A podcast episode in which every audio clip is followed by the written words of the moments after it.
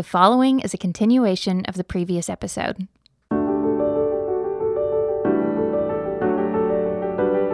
Welcome to the Yellow Balloons Podcast, a collection of teachings to help you navigate the transformational possibilities of a God centered perspective. We pray these insights from Scripture will inspire and encourage you. Okay, now we can go into a, a segment on this lamentation series that we have, um, that we're ending the Exile and Return with. And now we can talk about the part of Lamentations that is actually hopeful. As we, as Brandon has discussed, uh, Lamentations talks about, you know, the horrors of the siege, the devastation that takes place of his beloved city and the people of his city, the total ravaging of the city, even to the point where uh, mothers are eating their own children. It's in the in the desperate um, in the desperate circumstances of the deprivation. It's just a horrific time period. We talked about this Hinnom Valley being just completely stacked full of corpses from the siege. It's a really, really horrific time. And yet, right in the middle of all this are several verses that are quite surprising. So, what, what are some what are some things that uh, uh, come out of this, Brandon? That like how in the world does this belong in this circumstance? Yeah, I mean, I guess it's it's kind of like in a in a movie. You get some really horrific, sad moment in a movie, and then the next scene is is lighthearted, just to try to try to not be so depressing. Um, I don't know if that's what Jeremiah was going for, but but as you said, he puts hope right in the middle of this, uh, and so you're reading through Lamentations, and it starts out dark and terrible, and it just gets worse and worse and worse. And then right in the middle of Lamentations 3 is where the hope starts coming. So Lamentations 3:18, Jeremiah says, "And I said, my strength and my hope have perished from the Lord." So his hope is gone. Remembering my affliction and roaming the wormwood and the gall, my soul still remembers and sinks within me. And then here's where the turn comes is in verse 21. This I recall to mind, therefore I have hope. Through the Lord's mercies, we are not consumed, because his compassions fail not, they are new every morning. Great is your faithfulness. The Lord is my portion, says my soul, therefore I hope in him. So this is this is the line from the from the great hymn, "Great is thy faithfulness," right? Which was in my wedding. That's what my wife walked down the aisle to. as great is thy faithfulness. Is that right? That, Lamentations, right that that seems kind of ominous.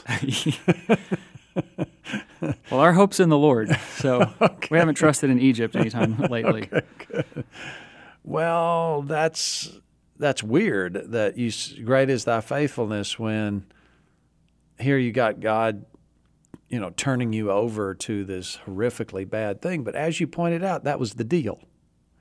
And God gave them warning after warning after warning and opportunity after opportunity.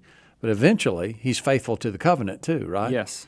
And so this this this idea that you brought up of uh, there is a judgment and the judgment's real. God's going to be faithful to that reality. There's not going to be a oh never mind. We're just going to give everybody a participation trophy, right? That's not the way this is going to work. Yes, like it says in Second Timothy that if we're faithful, as He still remains faithful to the covenant, because He cannot deny Himself. So there's the part of it, and, and that's the way the covenant with Israel was. No matter what they did, he was going to fulfill that promise of the land, the seed, the blessing. But which generation enjoyed the promise was up to them in large part. Yes.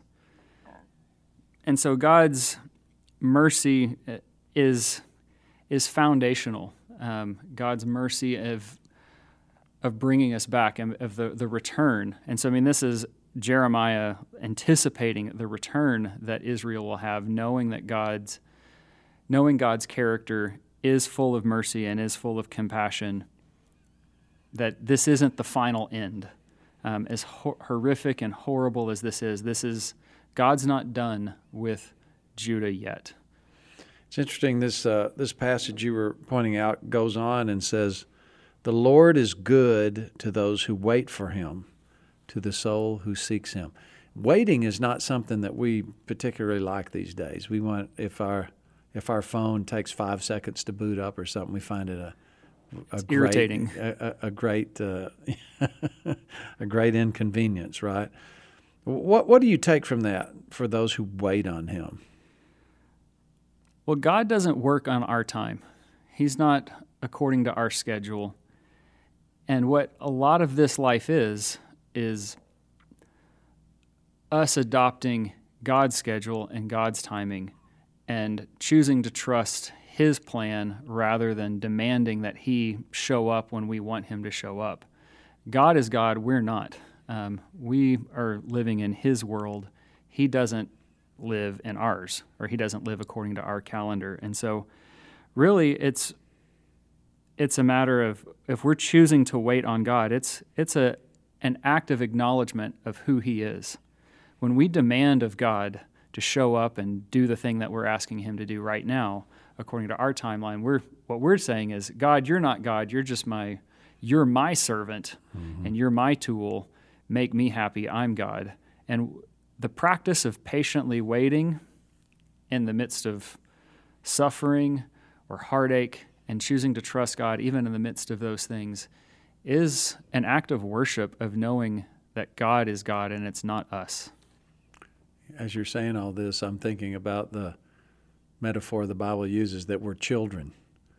Um, I don't know any children that like to wait and that aren't, and that aren't trying to turn their parents into servants in one way. Or another. Yes.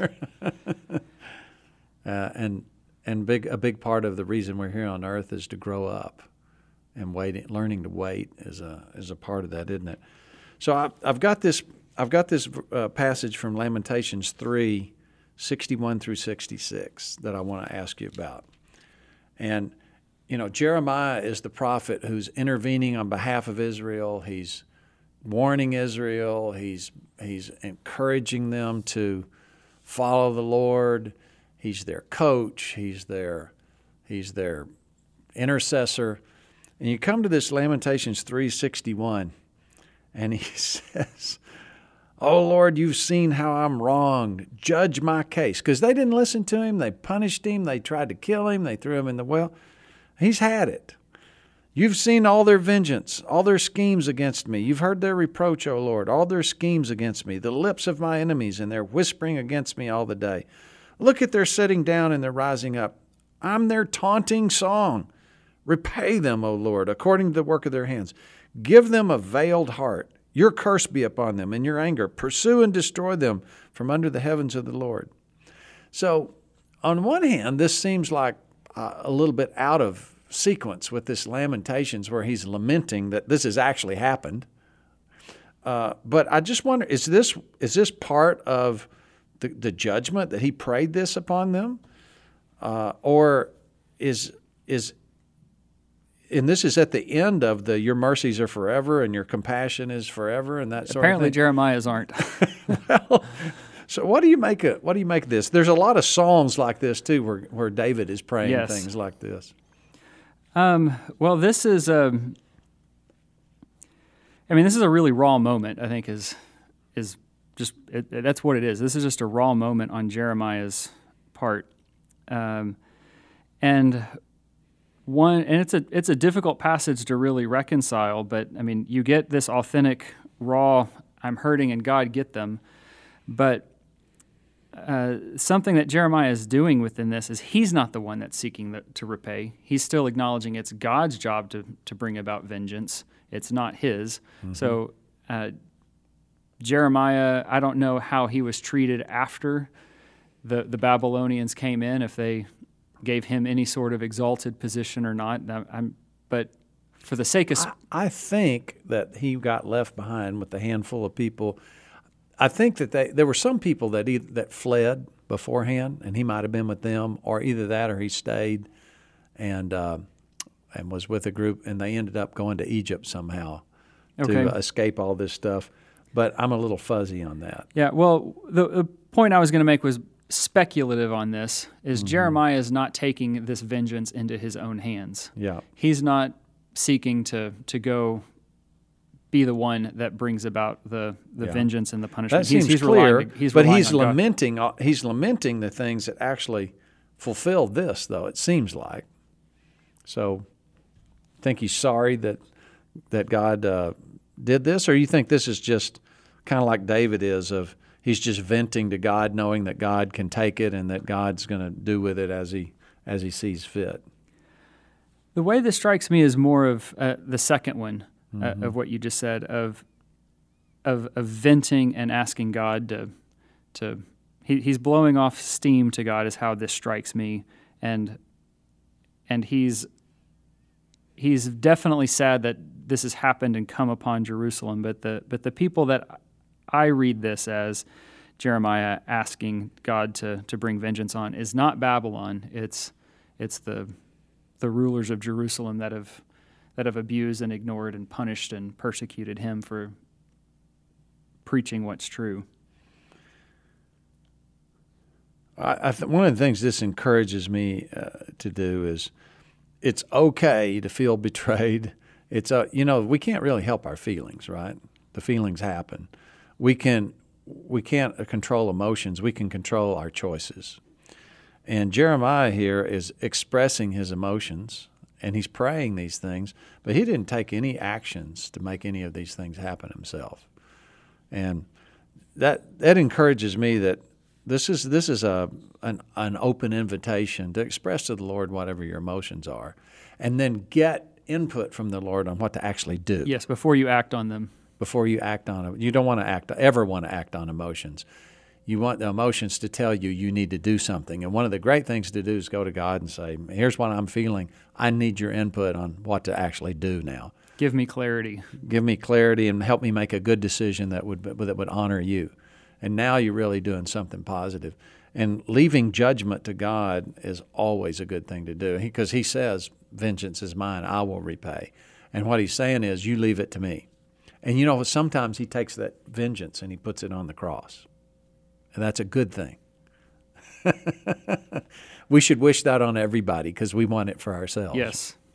That's the that's the mercy principle. That is the mercy principle.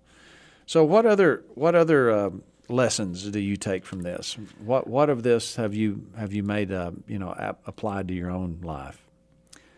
Well, the another verse that, that really stands out to me in this Lamentations 3 is uh, verse 31 and 32 says, For the Lord will not cast off forever, though he causes grief, yet he will show compassion according to the multitudes of his mercy.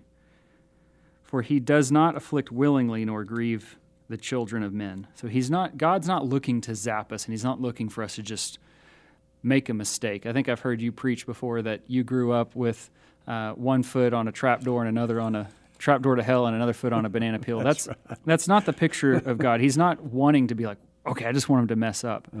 Um, Jesus will wipe away every tear.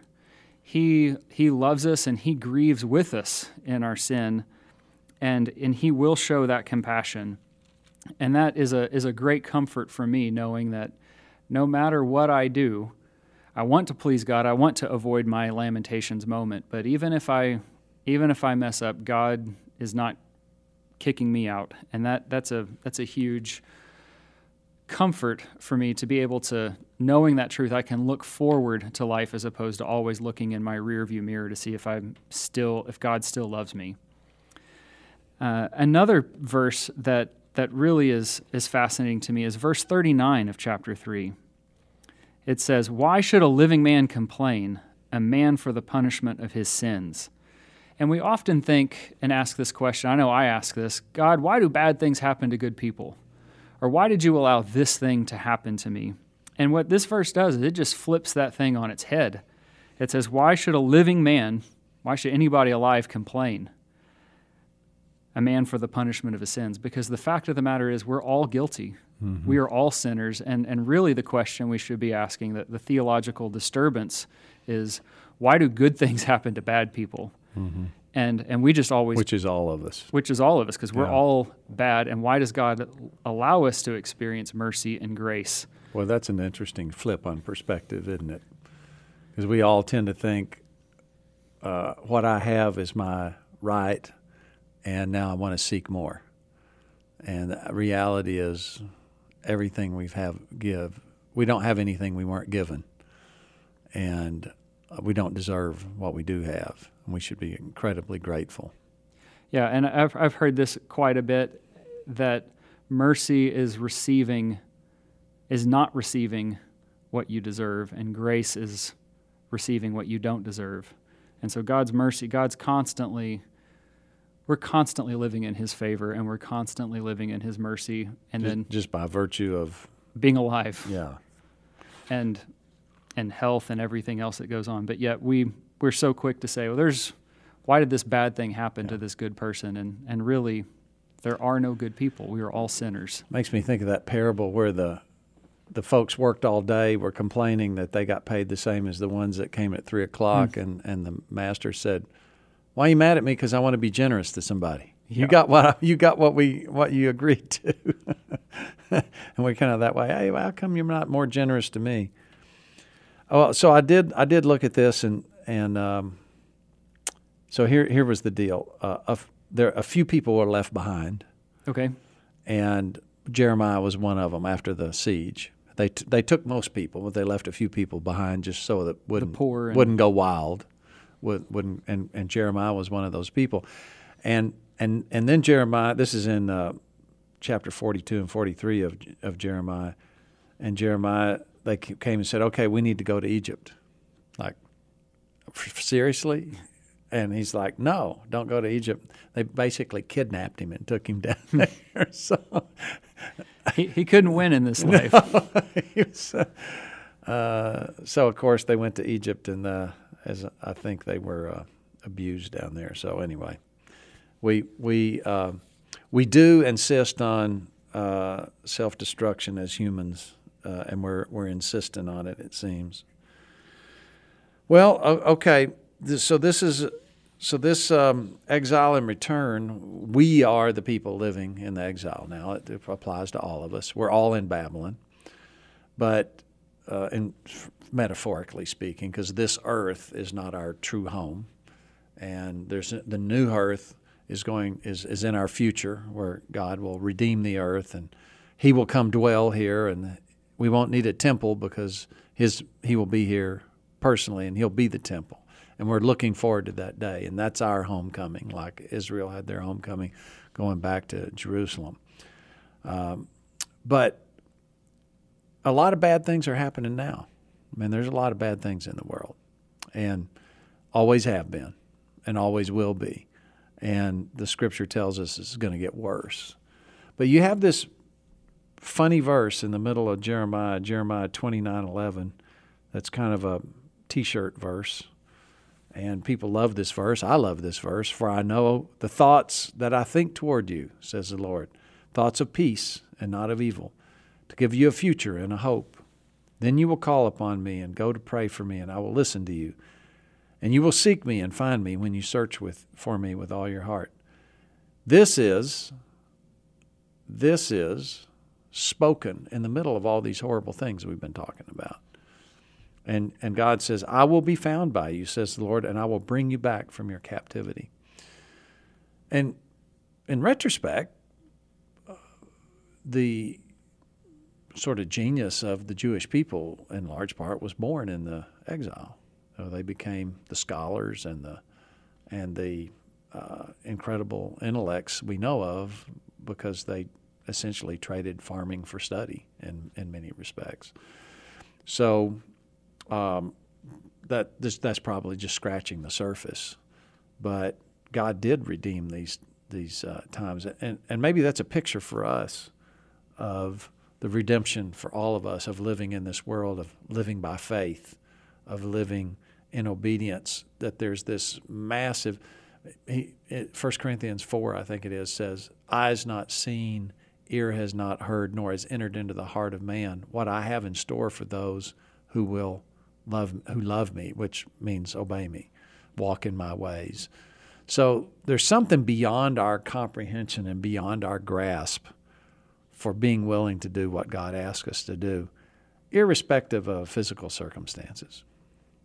Yes, and, and that, that verse is is something to really hold on to and cling to. And I think that's why it has such a powerful appeal of despite everything that's going on, we know that God does have good plans for us and that we should continue to seek Him and that we will find Him if we continue to seek Him, despite what's going on, despite how what's happening in our homes or at work or in, in, in our world. And, and just having that hope and continuing to live with that perspective and that hope as opposed to, well, I just give up and quit because everything's falling apart, so it doesn't really matter. The, the, well, the wonderful thing about all this stuff we've been talking about is that these are objectives that each of us can choose that absolutely no one can block. Because being faithful doesn't depend on anyone else. Walking in obedience doesn't depend on anyone else. From a worldly standpoint, or from a, let's just say, a human standpoint, everything Jeremiah did was a failure. No one ever listened to him. he never convinced anyone to do anything. It was a he was like uh, had a complete losing season, and he's a champion because he did what he was asked to do. Because he knew the game. He knew the game, and it's a different game. Obedience is a different game than success when looked at it from a human perspective, and when we look at it from a spiritual perspective, no one can block us from being successful. No one because success is faithful obedience and running the race that God gave us to run. And we can't run anybody else's race, and we can't respond to circumstances we don't have. We can only engage with circumstances we do have in the present. And one of the great, wonderful things is all this horrific past, God redeemed it all. And he, he, he's, he's, he's absolutely came and said, you well, like you said in the middle of three, His mercies renew every morning. And that wasn't that the verse? Yes. Yeah. So that means every day is a new day, and He's faithful and just to forgive our sins if we confess our sins.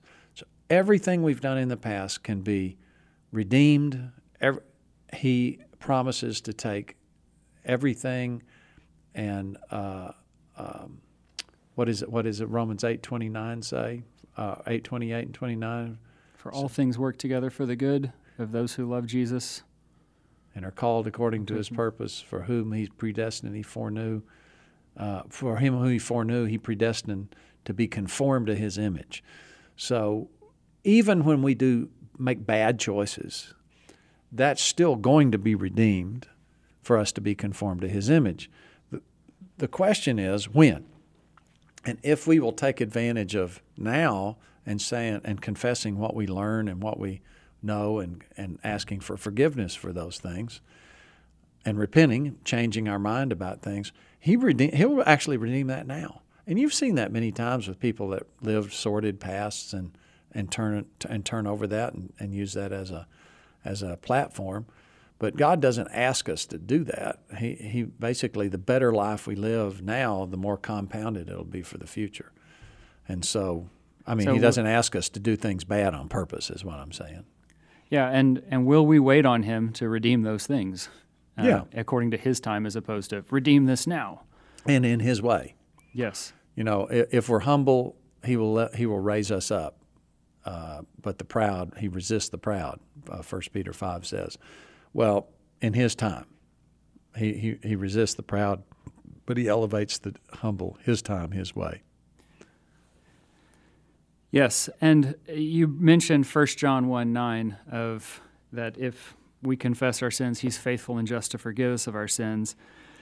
Uh, Lamentations 5 is, is kind of a take on that, where Jeremiah takes a different tone with the final chapter of, of this book. So, chapters 1, 2, and 4 are all about the horrors of what's going on. Chapter 3 contains a lot of the mercy that's in there. And then chapter 5 is really a confession and a prayer. And I think this is a prayer, Jeremiah praying this on behalf of the kingdom of Judah, because he says, Remember, O Lord, what has come upon us. Look and behold our reproach.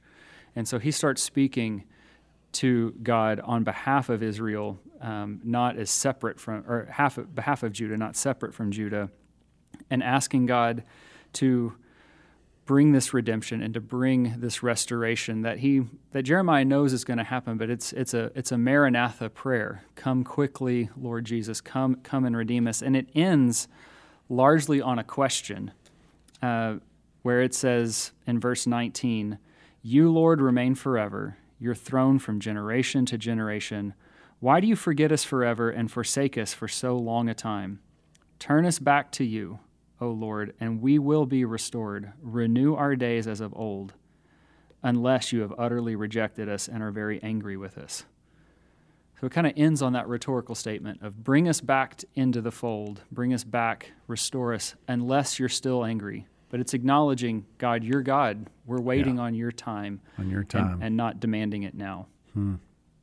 That seems kind of ironic, given that he prayed for all his enemies to get whacked, and then turns around and says, "Well, maybe maybe that's the answer to our previous question." He Yeah. turns around and says, "Well, I'm one of them. Yeah, yeah. Maybe, Let me pray on behalf of all of us." Jeremiah had a perspective change between chapter three and five, perhaps.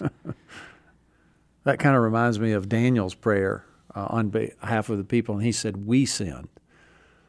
Uh, and you don't have any indication that Daniel ever did anything wrong, but he's part of Israel, so he's just like I, that. You know, one of the thing, one of the most difficult lessons I think I ever learned is that leadership is taking responsibility for choices you can't make. So other people make mistakes. You take responsibility to clean it up and take action from there. That's real leadership. It's taking responsibility to act, and instead of assessing blame for who you know Yeah. should have or whatever, or avoiding blame, it's it's just stepping up and taking responsibility, and that's what Daniel and Jeremiah both do in this circumstance. They just st- step up and say, "Okay, what can we do next? Lord, we need your help." And I'm taking responsibility on part of the on the on the part of this nation and asking you for recon, reconciliation and restoration. Yeah, which I mean that that's sort of what Paul asks us to do in uh, Galatians six. He says two two very unreasonable things from a human perspective. He says, "Bear one another's burdens, carry your own load." So most of us would want to take in, well, then, Brandon, you should bear my burdens. That's what the Bible tells you to do. Here it is. And instead, it's no, carry your own load and bear other people's burdens. Well, that's another way to say that is take responsibility no matter what's going on. We see these two great men do this. Uh, and interesting, even though Daniel, I think, from a human perspective, was very successful, and Jeremiah very unsuccessful, from God's perspective, they were both equally successful. Yeah, they both ran the race that God set before them. And to your point, Isaiah says the same thing when he comes to the throne room and prays, I am a man of unclean lips, and I come from a people of unclean lips. And so just that we often identify, well, we're on God's side and look at all the sinners down there. But the real perspective we ought to have is, is we want to be on God's side, but we need to recognize that we too are sinners and are in need of God's mercy and grace. Well, that Isaiah 6 might be a, a throne room, that when he goes to the throne room, might be a little picture of what the Bema seat of Christ is going to look like. Because we tend to think of, That's boy, the- I, I wish I could go to heaven. That'd be great. you That's the ultimate perspective change. Yeah, and and and he, when Isaiah, who I mean, Isaiah's a prophet, right? When he gets to the throne room, he says, "Man, I feel really dirty. My lips are dirty." And and God says, "Well, here's a coal. Burn your lips off, and then they won't be dirty anymore." I, I don't think burning your lips off would feel very good. Do you? You cauterize your lips. No, but that's cut your hand off and throw it in the fire better.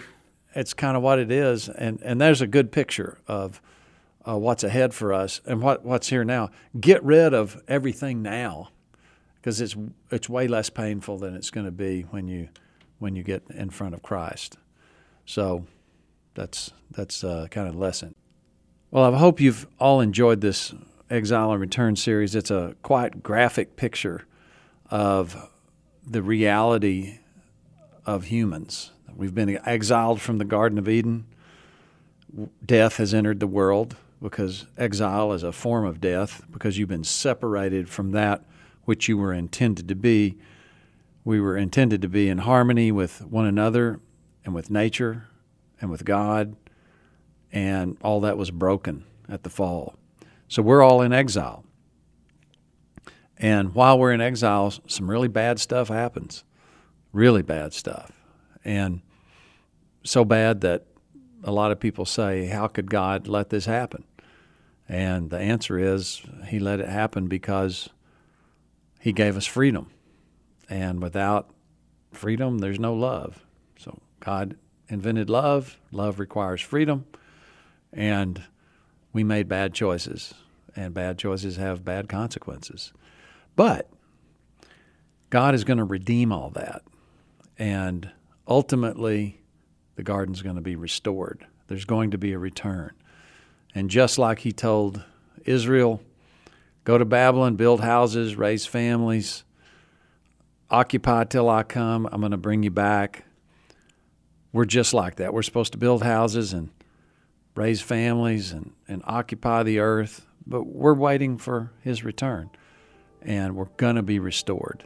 So we have a stewardship while we're here, and we also have something to look forward to.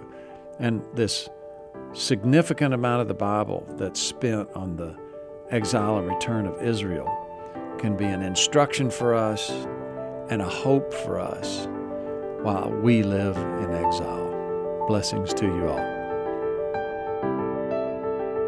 Thanks for listening to the Yellow Balloons podcast. If you want more information on adopting a God centered perspective, visit our website at yellowballoons.net. And if you have any questions related to what you just heard, we would love to hear from you. Please email us at contact at yellowballoons.net. Thanks for listening.